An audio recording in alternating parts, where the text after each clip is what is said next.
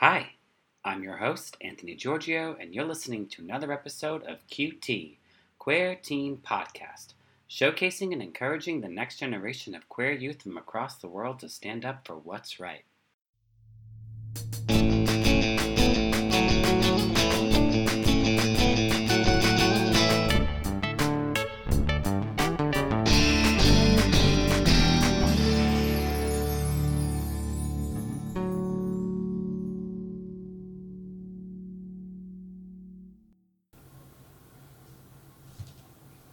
Hi, I'm Kai. I'm 14. I'm trans, gender fluid, and I like girls. I'm here to talk about my story a little how I came out, how I discovered a bit about myself, etc. Um, I was born female, um, and for pretty much my whole life, I was waiting for the day I'd fall in love with a boy. Everyone in my classes between like kindergarten and third grade um, everyone kept talking about their crushes on boys and such, crushes in air quotes.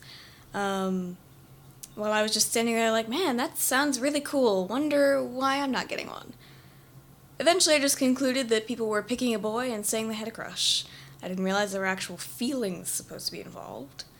When that didn't work out, I just concluded love wasn't for me, and I was 100% okay with that. I thought my life would consist of moving out at 18 and living with three cats. I actually bet my mom $10 that I would never fall in love with a guy, and I should have bet more money, honestly.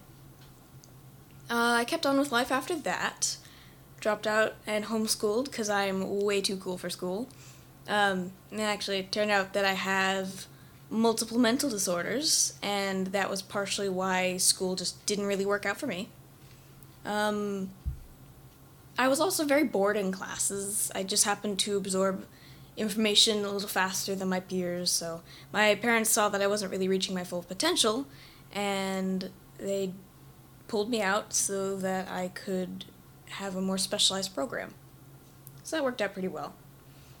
Um, some of the mental stuff that I have to deal with um, includes quite a lot of anxiety. Um, I have a mental disorder called misophonia, where basically I have a set of tr- sounds that trigger anxiety, and I have a bunch of other anxiety disorders, including autism and depression and anxiety, all diagnosed by professionals, mind you.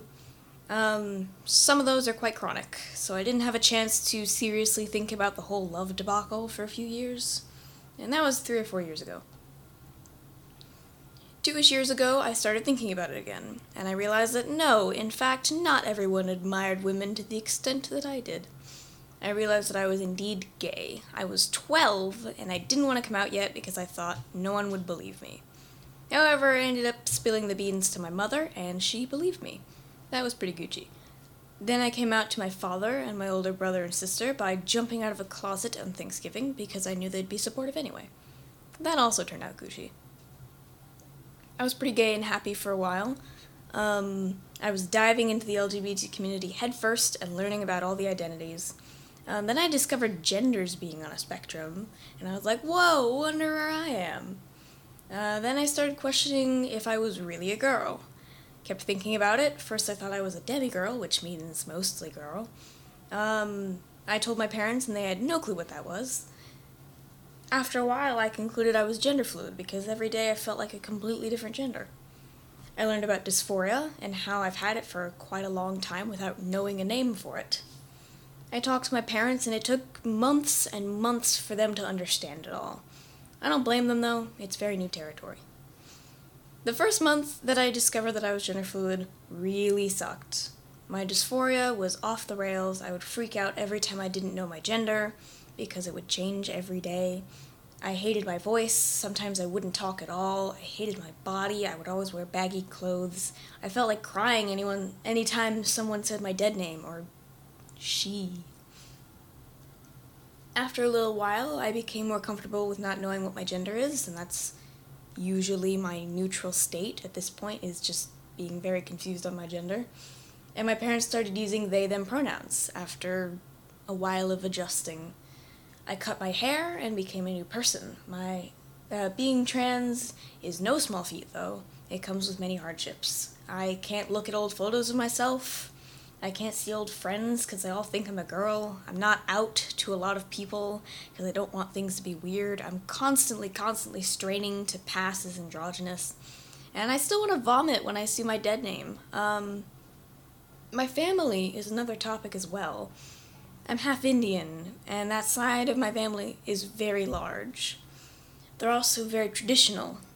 Uh, traditional.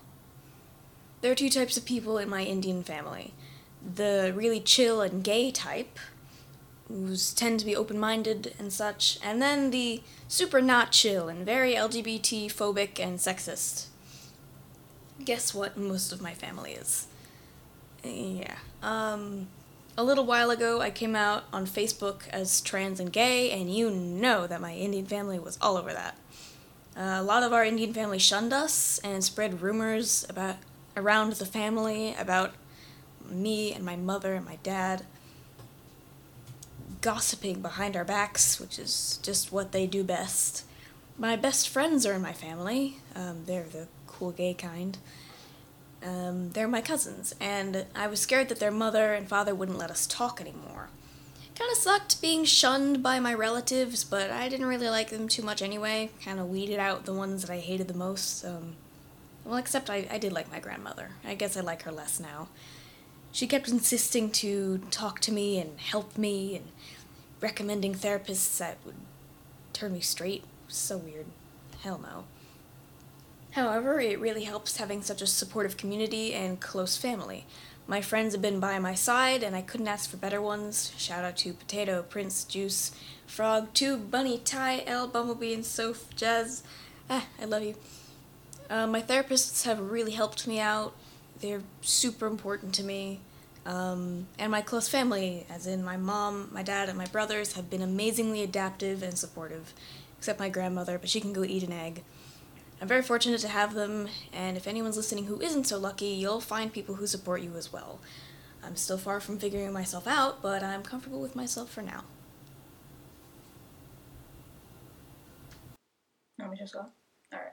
Um, I um, it all started on my fifth birthday. I think I had a dinosaur themed birthday party, and when I was younger, gender roles weren't always brought up to me. I was taught that pink dolls and princesses were all linked to feminine stuff, and like blue and sports and fighting and all that were masculine.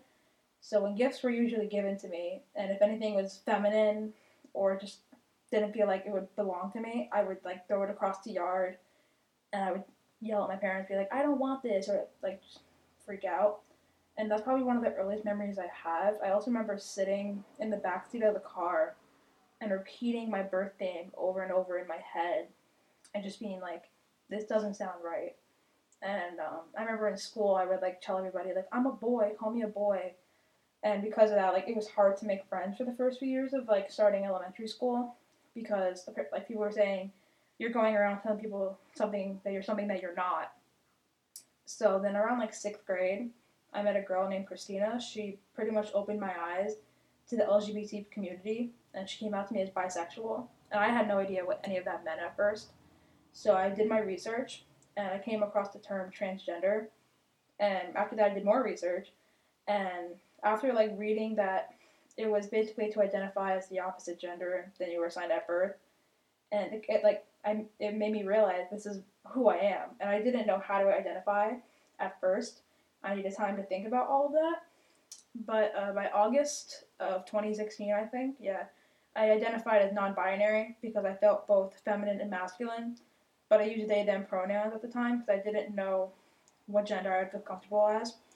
And then a month later, I met my best friend Alex, who first came out to me as gender fluid, and we were both like really able to relate to each other because um, like he came out as Alex because he wanted to be accepted as a boy socially, and I saw a lot of me in him.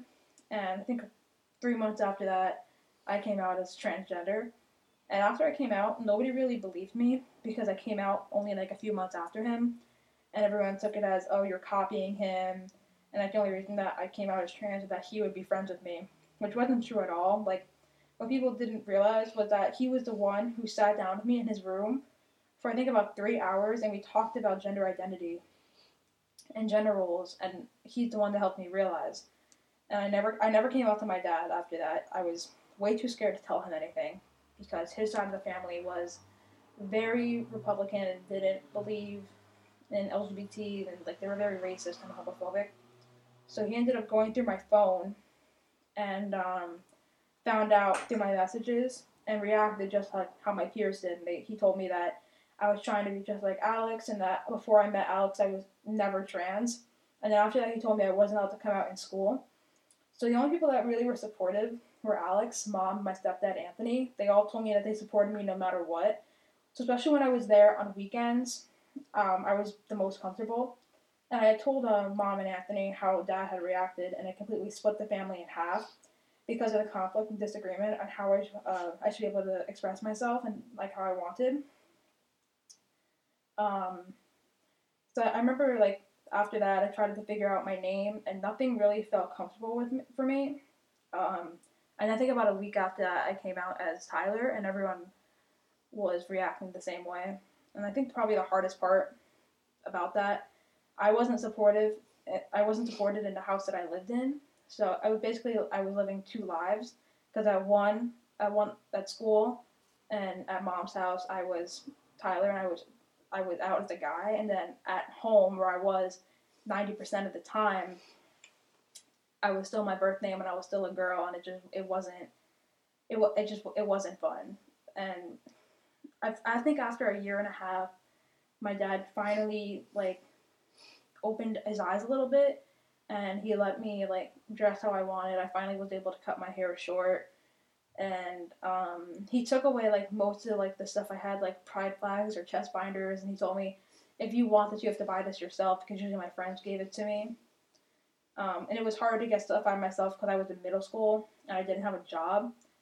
Um, so then like I finally like came across to my dad and I was like, listen, we need to fix this like now. Like I'm, so he finally decided, fine, we'll get you like a new wardrobe and stuff. So we went out and we bought pretty much practically a brand new wardrobe but even with that, I wasn't able to bind, which was important to me because how can I wear these clothes that made me feel so confident, but still know that my chest wasn't flat enough to pass as a guy? And the one thing that definitely did suck was that Alex and I came around came out at around the same exact time, and I was never able to transition as well and as fast as him. So I mainly depended on my mom for everything. She was very supportive and gave me things that I wanted that my dad wouldn't. And I met a social worker at school. She helped me a lot too, and she gave me resources and always checked up on me, asked me how I was doing, um, how I was at home, and she helped me feel a lot more safe in school, letting my teachers know I wanted to be called my male pronouns and transition. So I think this summer was definitely the first summer that I was able to convince my parents to let me come out in school, and they told me that it was fine, but like I, they have to know that like I'm not I don't they don't want my name changed in the system so I think if I do want that done, like they told me that I have to do that in a few years. Um, I had a huge argument with my family a couple weeks ago, and they they told me like that they wanted their little girl back. So that was definitely really hard because I have been out for three and a half years, and they still haven't supported me whatsoever. And they say like that they don't ha- like having a trans son, and I'm like, well, you kind of have to deal with that. And uh, yeah, that's pretty much about it. And thanks for listening to another episode of QT, Queer Teen Podcast, showcasing and encouraging the next generation of queer youth from across the world to stand up for what's right. And remember, listen, learn, love.